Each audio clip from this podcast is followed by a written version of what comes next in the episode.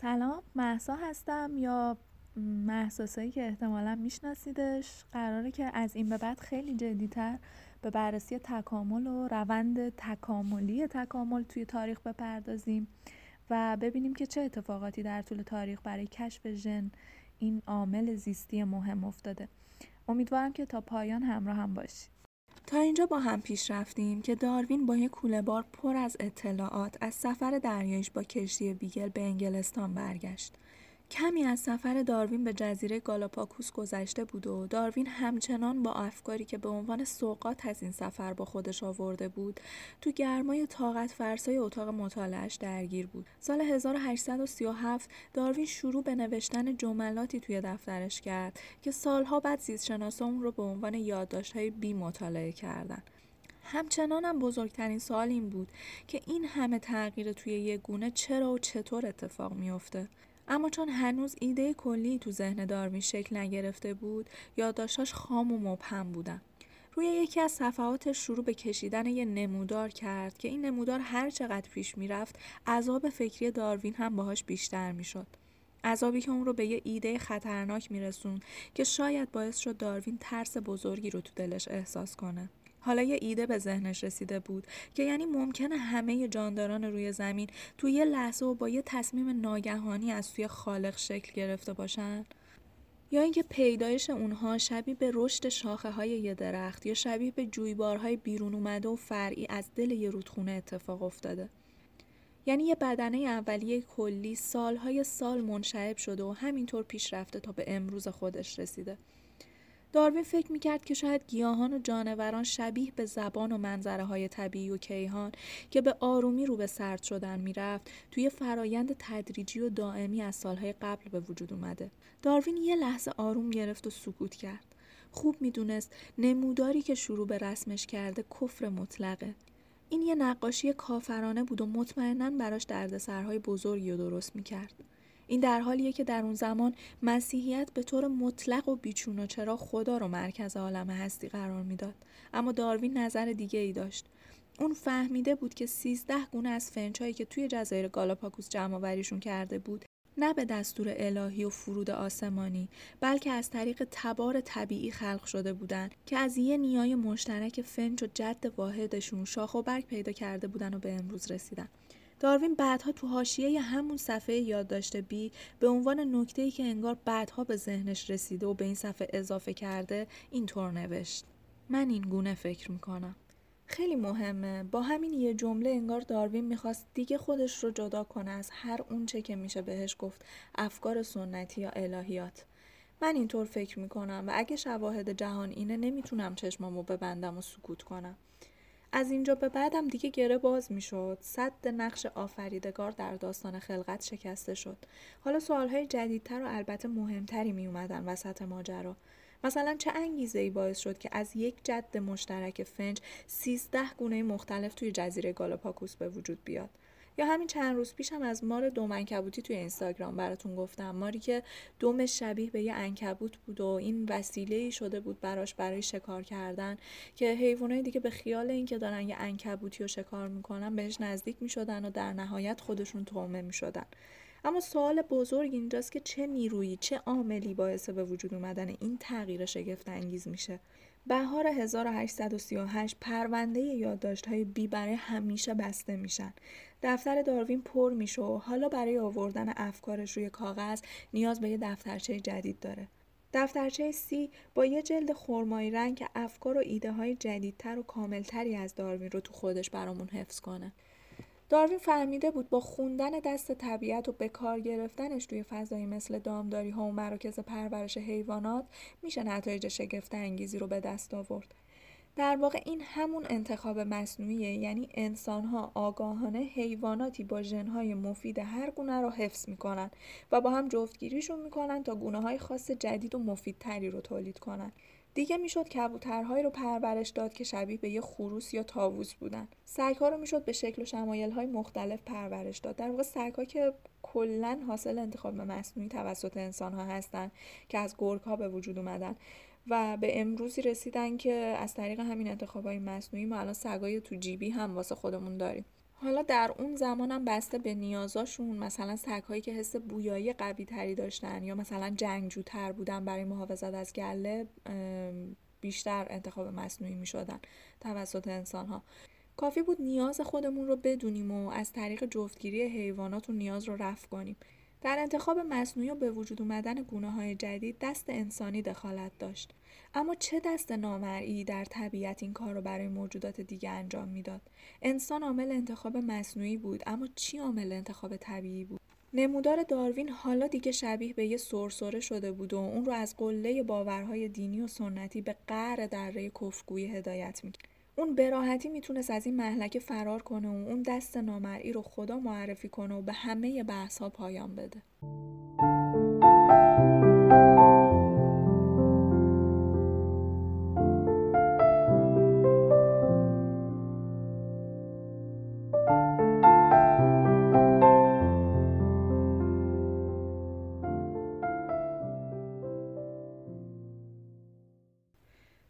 1838 داروین جوان توی یکی از کتابهای در حال مطالعهش چیزی رو پیدا می‌کنه که هیچ ارتباطی با کلیسا و الهیات نداشت. کتابی از توماس مالتوس. آقای توماس مالتوس معاونت یک کلیسای کوچیک رو بر عهده داشت و معمولا توی خلوت شبانه خودش علم اقتصاد و مطالعه می‌کرد. علاقه شدیدی هم به مباحث جمعیت شناسی و رشد داشت. مالتوس سال 1798 با یه اسم مستعار مقاله پرسر و صدا رو در باب اصول جمعیت به چاپ رسوند و توی اون استدلال کرد که نفس انسان به طور دائم در طول زندگیش توی کشمکش مدام با منابعیه که در اختیارش قرار گرفته. هر چقدر هم که جمعیت انسان ها بیشتر بشه این منابع کاهش پیدا می‌کنن و رقابت بر سر این منابع بیشتر میشه. این در حالیه که ما انسان ها تمایلی غریزی داریم به افزایش جمعیت و تولید مثل. اما این محدودیت منابع یه مانع بزرگ برامونه. مثلا مستاق بارزش هم خب همین شرایط امروز ماست دیگه. به دلیل شرایط بد مالی بسیاری از خانواده ها میل به تک فرزندی یا حتی نداشتن فرزند دارن. پس هر چقدر منابع در اختیار آدم ها کمتر باشه از اون طرف با موانع بزرگتری برای تولید مثل مواجه میشن. مالتوس هم مثال جذابی زده. مثلا خودش میگه که هر چند وقتی باری که جمعیت خیلی زیاد میشه یه سری بیماری هایی که معمولا هم همه گیر هستن مثل وبا و تاون یا دیگه حداقل امروز ما توی این زمان ما خودمون با پوست و گوشت و استخونمون داریم یه همچین شرایط سختی رو پشت سر می‌ذاریم و با کرونا درگیر شدیم. میگه یه همچین بیماری های میان که دوباره یه تعادل نسبی رو توی منابع ایجاد کنن. یعنی بین منابع و جمعیت یه تعادلی رو ایجاد کنن. در واقع این رو نیروی طبیعت می‌دونه که کنترل می‌کنه فرزندانش رو. شاید طبیعت جذابترین دولت و حکومت باشه که تصمیماتی بدور از احساس رو می‌گیره که همیشه توی حالت نرمال خودش بمونه. واقعا بیماری هایی هم که هر چند وقت یه بار اینطور پیداشون میشه نتیجه عملکرد خودمونن. مثلا جنون گاوی که اومد نتیجه این بود که کشاورزا اومدن پیش خودشون فکر کردن که به خاطر صرف جویی کردن بیان لاشه گاو و گوسفندای مرده رو رنده کنن چرخ کنن نمی‌دونم هر کاری کنن و این رو بدن به گاو و گوسفنداشون به عنوان غذا.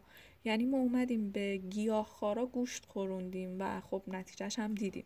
حالا فارغ از تئوریایی که هممون می‌دونیم نهایتا همین همه چیز خاری چینی هم شاید شاید که نه قطعا بالاخره حالا این ویروس از هر جایی که اومده باشه ویروس کرونا می‌تونه نتیجه این باشه که ما از یک حیوان بهمون منتقل شده. حالا ویروس چه ساختگی باشه چه نباشه این انتقال این منتقل شدن به انسان از طریق یک حیوان به انسان بوده. و مطمئنا که تمام اینها آینه کارهای خودمونه. یعنی واقعا کاری که خودمون انجام میدیم به این اتفاقات دامن می‌زنه و باعثشون میشه. حالا بگذریم از این بحث.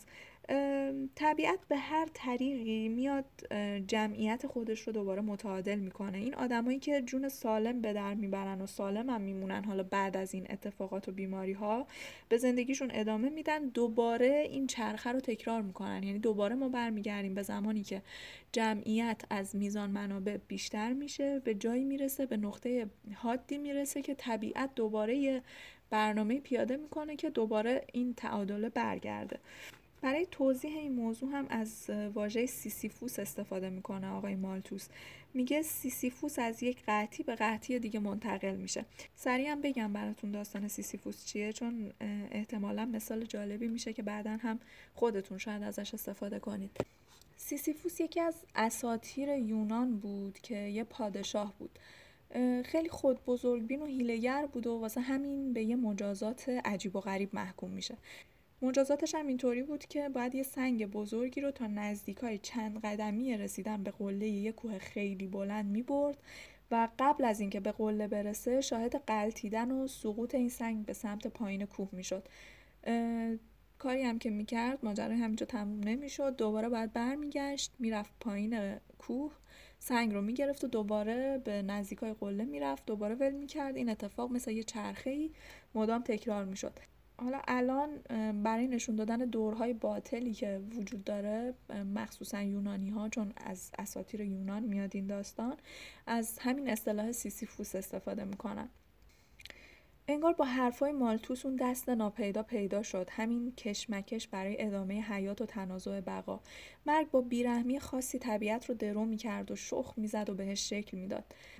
داروین بعد از مطالعه مالتوس نوشت در آن واحد متوجه شدم که تحت این شرایط که منظورش از شرایط هم انتخاب طبیعی بود گونه های سازگار با محیط بقا میابند و برعکس گونه های ناسازگار از بین می‌روند و به طور کل نتیجه این فعل و انفعالات شکل گرفتن گونه های جدیدتره. از اینجا به بعد و با رسیدن به این جمله دیگه وارد قلب نظریه انتخاب طبیعی شدیم. داروین داربست و استخونبندی شاه نظریه خودش رو به دست آورده بود. حاصل تولید مثل والدین فرزندانی بودن که صفات یا ویژگی هاشون با والدین خودشون فرق داشت. یادداشت بعدی داروین اینطور بود که اعضای هر گونه بیوقفه برای به دست آوردن منابع کمیاب تلاش می‌کنن و با هم رقابت دارن. موقعی که منابع به تنگناهایی مثل خشکسالی و سیل و قطعی می‌رسن اون دسته از اعضای گونه که بیشترین تطبیق و سازگاری رو با شرایط جدید دارن به طور طبیعی انتخاب میشن. یا به عبارت دیگه شایسته ترین و اصلح ترین ها همیشه در جنگ برای بقا برنده میشن. اونایی که برنده شدن فرزندان شبیه به خودشون رو تولید می‌کنن و به این ترتیب چرخ تکاملی طبیعت دائما در حال گردشه. یه مثال خیلی معروفی هم داریم. حالا برای اون دست از دوستانی که خیلی هم با نظریه انتخاب طبیعی آشنا نیستن که همون مثال زرافه هاست. اینجوری هم هست که تصور کنید که توی یه جنگل سرسبز پر از منابع و علف و غذای مناسب برای تعدادی زرافه این زرافه ها با خوشی و خورمی دارن کنار هم زندگی می‌کنن. شرایط زندگی توی اون جنگل مناسبه و خب غذا هم به وفور و فراوون و تولید مثل اتفاق میافته. فرزندان جدیدی به وجود میان و همچنان خوش و خورم کنار هم زندگی می‌کنن. فرزندایی به وجود اومده خودشون فرزندای جدیدی رو به وجود میارن. همچنان هم خوش و خورم ادامه میدیم تا زمانی که جمعیت اونقدر زیاد میشه که منابع غذایی و علف اون جنگل دیگه نمی‌تونه پاسخگوی همه نیازهای همه زرافه ها باشه مثلا ما اون زمان 20 تا زرافه داریم و جنگل حد اکثر تواناییش سیر کردن 10 تا زرافه است. حالا مثال عددی خیلی کوچیکی زدم که فقط قابل لمس کنم این ماجرا رو. توی این شرایط یه رقابتی به وجود میاد و مثلا اون ده تا زرافه ای که با محیط سازگارترن یا ویژگی هایی دارن که بهتر از بقیه می‌تونن غذاشون رو تأمین کنن زنده میمونن. نسل بعدی رو می‌سازن و ژنهای ضعیف محکوم به مرگن. یعنی از 20 تا زرافه فقط اون ده تایی که شایسته ترن یا تطبیق بیشتری با محیط خودشون دارن. حالا شاید یه ویژگی خاصی دارن که باعث میشه که بتونن نسبت به بقیه بهتر از همون منابع کم هم استفاده کنن و زنده بمونن. برای همین ده تا از اونهایی که ضعیفترن از بین میرن و ده تای قوی تر میمونن ژنشون رو به نسل بعد هم منتقل می‌کنن. اصلا بریم وارد یه بخش دیگه ای بشیم. حالا تصور کنید توی همون جنگل یک سرمای خیلی شدیدی بیاد باعث بشه که تمام علفای روی زمین از بین برن. به جز برگای درخت ها و منبع دیگه برای تغذیه نداشته باشیم. اینجا مثلا از بین 100 تا زرافه 20 تا زرافه گردن درازتری نسبت به بقیه دارن و قدشون حداقل به اون شاخه ها می‌رسه که بتونن از برگ درختشون استفاده کنن. چون ما روی زمین منبع خاصی برای تغذیه نداریم و در اثر سرما از بین رفته منابعمون. حالا تو این فرضی که داریم.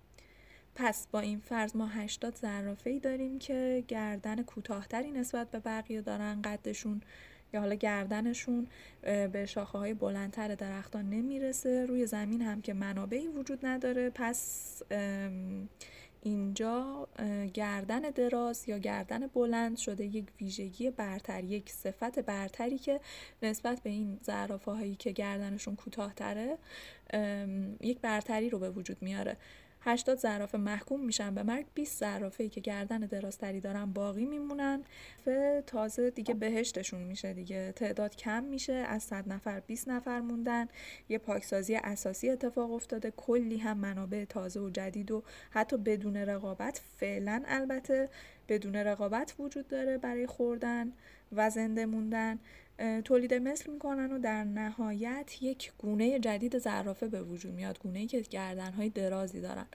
حالا این دیگه مون توی زرافه ها نسل به نسل حتی گردن های درازتر حالا برگ برنده داشتن و همینطور گردن زرافه ها درازتر شد.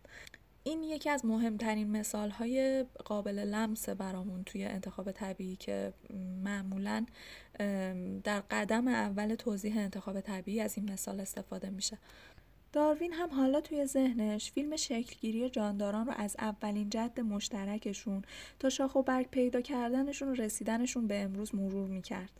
دوباره تو ذهنش به جزیره گالاپاکوس سفر کرد. دسته بزرگی از فنجها رو دید که بدون هیچ تنشی از میوه های جزیره استفاده می‌کردن و به مرور جمعیتشون به طور انفجاری در حال بالا رفتن بود. اونقدر بالا که منابع جزیره دیگه جوابگوی نیاز همه نبود. واسه همین بینشون رقابت شکل گرفت. وسط این رقابت تغییرات جوی هم زمستونها رو سردتر و تابستونها رو گرمتر می‌کرد. طوفانهای شدید هم موجهای بزرگی رو میساخت که آب درختها رو اشباه می‌کردن و باعث می‌شدن حجم بزرگی از میوه ها بپوسن و از بین برن.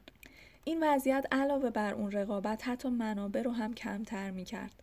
تو اون تولید مثلایی که توی جزیره اتفاق میافتاد به طور اتفاقی بین فرزندان یه نوع بدشکل و غیرعادی متولد میشه همین نوع که غیرعادی اتفاقا میشه برگ برنده ای تا مثلا اون پرنده بتونه علاوه بر میوه ها دونه های ریز همون میوه های پوسیده ای که روی زمین ریخته رو هم بخوره. ته داستان دیگه میوه نایاب می‌شد چون رقابت زیاد بود و همچنان منابع در حال کاهش. اینجا اون فنج کج و کله ما شروع می‌کنه به خوردن همون دونه های ریز روی زمین که اتفاقا به دلیل نبود رقابت بسیار هم زیاد بودن چون تنها کسی بود که می‌تونست از اون دونه ها استفاده کنه. زنده میمونه تو اون قطعی و تولید مثل می‌کنه و حاصل این تولید مثل به وجود اومدن گونه های جدید و برنده ای بود که توی اون جزیره و اون شرایط جدید قادر به بقا بودن. داریم راجع به پرنده ای حرف می‌زنیم که زمانی غیر عادی بود و شاید بین دوستاش انگشت نما به خاطر ظاهر متفاوتش. به هر حال به این ترتیب به پایان این سناریو می‌رسیم. پایانی که بهمون به میگه غیر عادی ها روزی عادی و عادی ها روزی منقرض میشن و این طبیعته که تصمیم می‌گیره و بعد از اون تکامل قدم به قدم دوباره تکرار میشه. ببندیم همینجا این اپیزود و فکر می‌کنم خیلی هم طولانی شد ولی ترجیح همین بود که گفته ها نصف نمونه و بحث رو به یه سر و سامونی برسونم. امیدوارم که خستتون نکرده باشم امیدوارم که مفید بوده باشه امیدوارم که اپیزود بعدی رو هم همراه هم باشید که قرار همراه داروین بشیم و بریم کالبوت شکافی کنیم موجودات مختلف رو. پس تا به زودی خوب باشید و بدرود.